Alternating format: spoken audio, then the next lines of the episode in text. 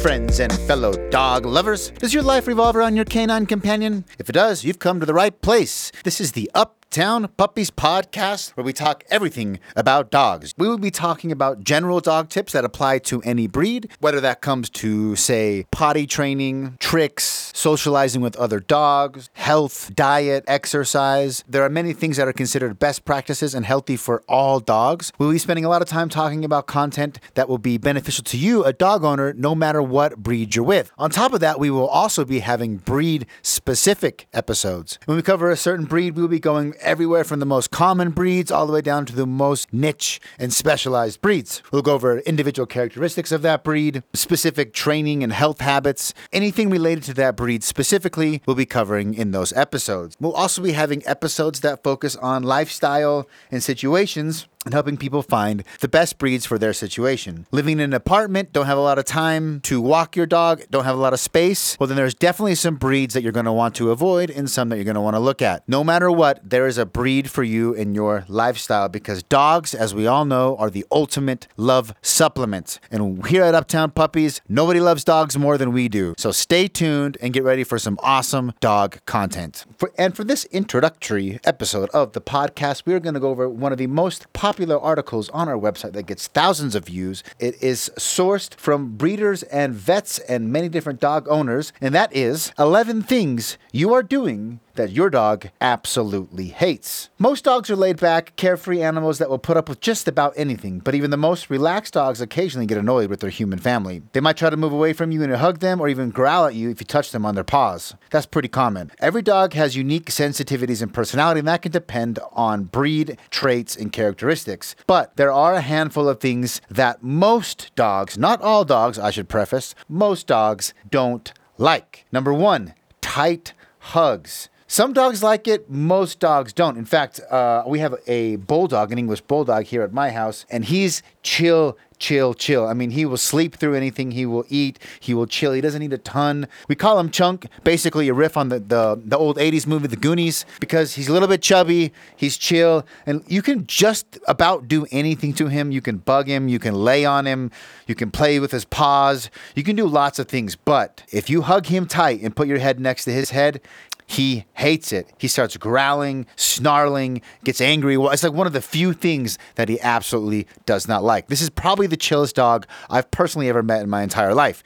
Now, it turns out, talking to lots of other breeders, talking to vets, and lots of other dog owners that we come across, uh, Chunk is not the only one that doesn't like tight hugs. What you should do is when you give dog a hug, especially if it's a new dog that you don't know, do it slowly, wait to see how they respond, start with a little bit of pressure. If they're interested in cuddling, keep keep hugging them. But if they pull away, let them have some space. Again, super important if it's not your dog, but a friend's dog or a dog at the dog park. Don't just walk up and give that. I mean, look, there are a lot of breeds like Labrador retrievers that everyone is their best friend. But even if the dog has that temperament, sometimes if you just come up out of nowhere and give even a really chill dog a tight hug, the dog's not going to be happy. And worst case scenario, you might get nipped at. Number two, things that dogs hate lack of structure. Dogs need a schedule. Go figure. So do human kids. We all know that. We're animals. Surprise, surprise. Dogs need structure too. They need to know I'm going at a walk at this time. I'm getting my food at this time. And they need to have some sort of structure, some sort of baseline to wrap their mind around. They are built just like we are. They can't have pure chaos. But I think a lot of people recognize this one, uh, and most people themselves can't function with, with a lack of structure, so to say. So chances are, if you're a functioning human adult, you probably have enough structure for your dog to be a functioning a dog. But if you're not, and your life is in disarray, it's not only hurting you, but it's probably hurting your dog too, and probably annoys the hell out of it. Number three, not letting dogs explore. I mean, you take your dog to the park, you take your dog out, put him on a short leash and just make them sit and look at all the places they can't go. And then their ancient DNA is like, I want to go check that out. Ooh, that smells good. Ooh, I like that. You can't just, that's like, you can't just do that. You can't do that. Like, that's worse than not going to the park in the first place. I see this all the time where someone will go to the park, put their dog on a leash, tied to the tree, and they'll go enjoy the park while the dog just sits there like being left out. That's not cool. Dogs don't like that. Number four, pretty obvious yelling and physical punishment. Now, there are debates among breeders and trainers about what level of physical uh, punishment and aggression. Some m- more, uh, how would I say this, savage breeds need to know that there's an alpha around and they are not in charge. And sometimes they will kind of put up a battle, so to speak. And I've seen trainers have to get physical and yelling and employ some of these tactics to train the dog. That's specialized scenarios and generally for specialized breeds that have that personality. Your average dog, your average household dog, you don't need to yell at it. You don't need to punish it. It can be trained with treats and love and uh, really more effectively. That method is so much more effective across the board in general that you're better off not even trying yelling and physical punishment because you can actually cause the dog to resent you and then training becomes even harder and you're just you're kicking yourself in the back there's really no point for yelling and physical punishment for training purposes unless you have a specialized breed and a specialized situation and just don't be mean to your dog it's common sense when you see someone yelling and hitting their kids, you freak out, you feel uncomfortable. You should feel the same way about dogs, and most people do. I mean, I know I'm speaking, I'm preaching to the choir at the moment, but when you see someone yelling and being physical with their dog, eh, you you intuitively know it's not good. Again, there is an argument for certain breeds in certain situations and certain dogs, but that's so not the norm that the average person should never resort to yelling and physical punishment, especially when it comes to training your dog. Five strong smells. That's pretty. That's pretty obvious. We all know dogs can smell way better than us. Uh, some smells they really like. A lot of people report dogs loving the smell of peanut butter, and if they open the peanut butter can, the dog comes running. There's other smells that the dog doesn't like. So avoid like heavy household cleaners, especially on the dog's coat. That's a whole that's a whole separate subject. But uh, yeah, strong scented Febreze, Lysol sprays, things like that. They smell good to you. They cologne, deodorant, all these things. Definitely don't put them on the dog, and maybe try not to use too many of those products around your dog because for your dog, that smell is probably a thousand to ten thousand times stronger. Number six, staying alone. Self-explanatory. Please, please don't be that dog owner that puts their dog in a cage outside and never plays with it. I grew up with a dog named Sparky. The next door neighbor is actually my cousins who live behind me. And Sparky was insane. But it was not Sparky's fault. Sparky literally spent 99% of his time in a probably 10 by 15 foot square kennel that had a little doghouse in it. For the winter, it had no heat just food and water and a little dog house and a blanket, and that dog was stuck there all the time. Every once in a while, every once in a while, my cousin would let him out. And spoiler alert, he would go crazy he would go crazy. He would run in circles, in circles, in circles, and you could never catch him. And you were afraid he was going to run away because no, of course he wants to run away. He's in prison all the time. He never gets to hang out with people, and so that makes the dog less fun to play with. And so over time, nobody wanted to play with the dog. He was stuck in the cage for longer and longer, and he became crazier and crazier, and it was just like this downward spiral. Please don't do that to your dog. Spend time with your dog. Make sure it gets. It, dogs are like humans; they're social creatures. If you put a human in solitary confinement for an extended period of time, that human is going to have a bad time. So is your dog.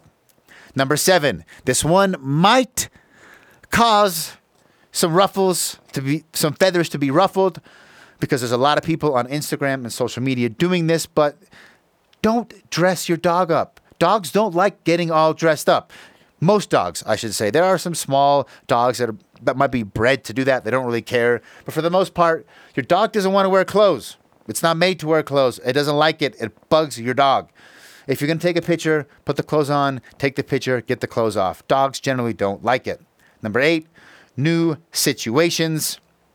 Dogs get excited, but they also get scared really easy and they can experience a lot of anxiety. In fact, dogs seem to have the ability to experience anxiety at the same level humans do, where a lot of other breeds, a lot of other mammals, especially non mammals, many animals don't, sh- we can't necessarily tell, but it sure seems like they don't experience the same type of depression and anxiety that we experience with the exception of dogs. Dogs can get depressed, they can get scared, they can get anxious new situations, new places. You gotta you gotta go slowly. You cannot overwhelm them. And uh, ironically enough, if you do overwhelm them, say a new situation, someone they don't know comes and gives them a big tight hug. Reason number one, that's when you end up having your dog, who's normally super nice, snap at someone and bite somebody.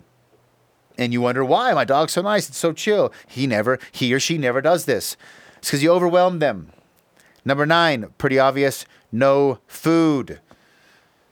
Lots of dogs go hungry, and I'm guilty of this because maybe you forgot to fill the bowl up. Life is busy. Maybe the dog goes half a day, a day.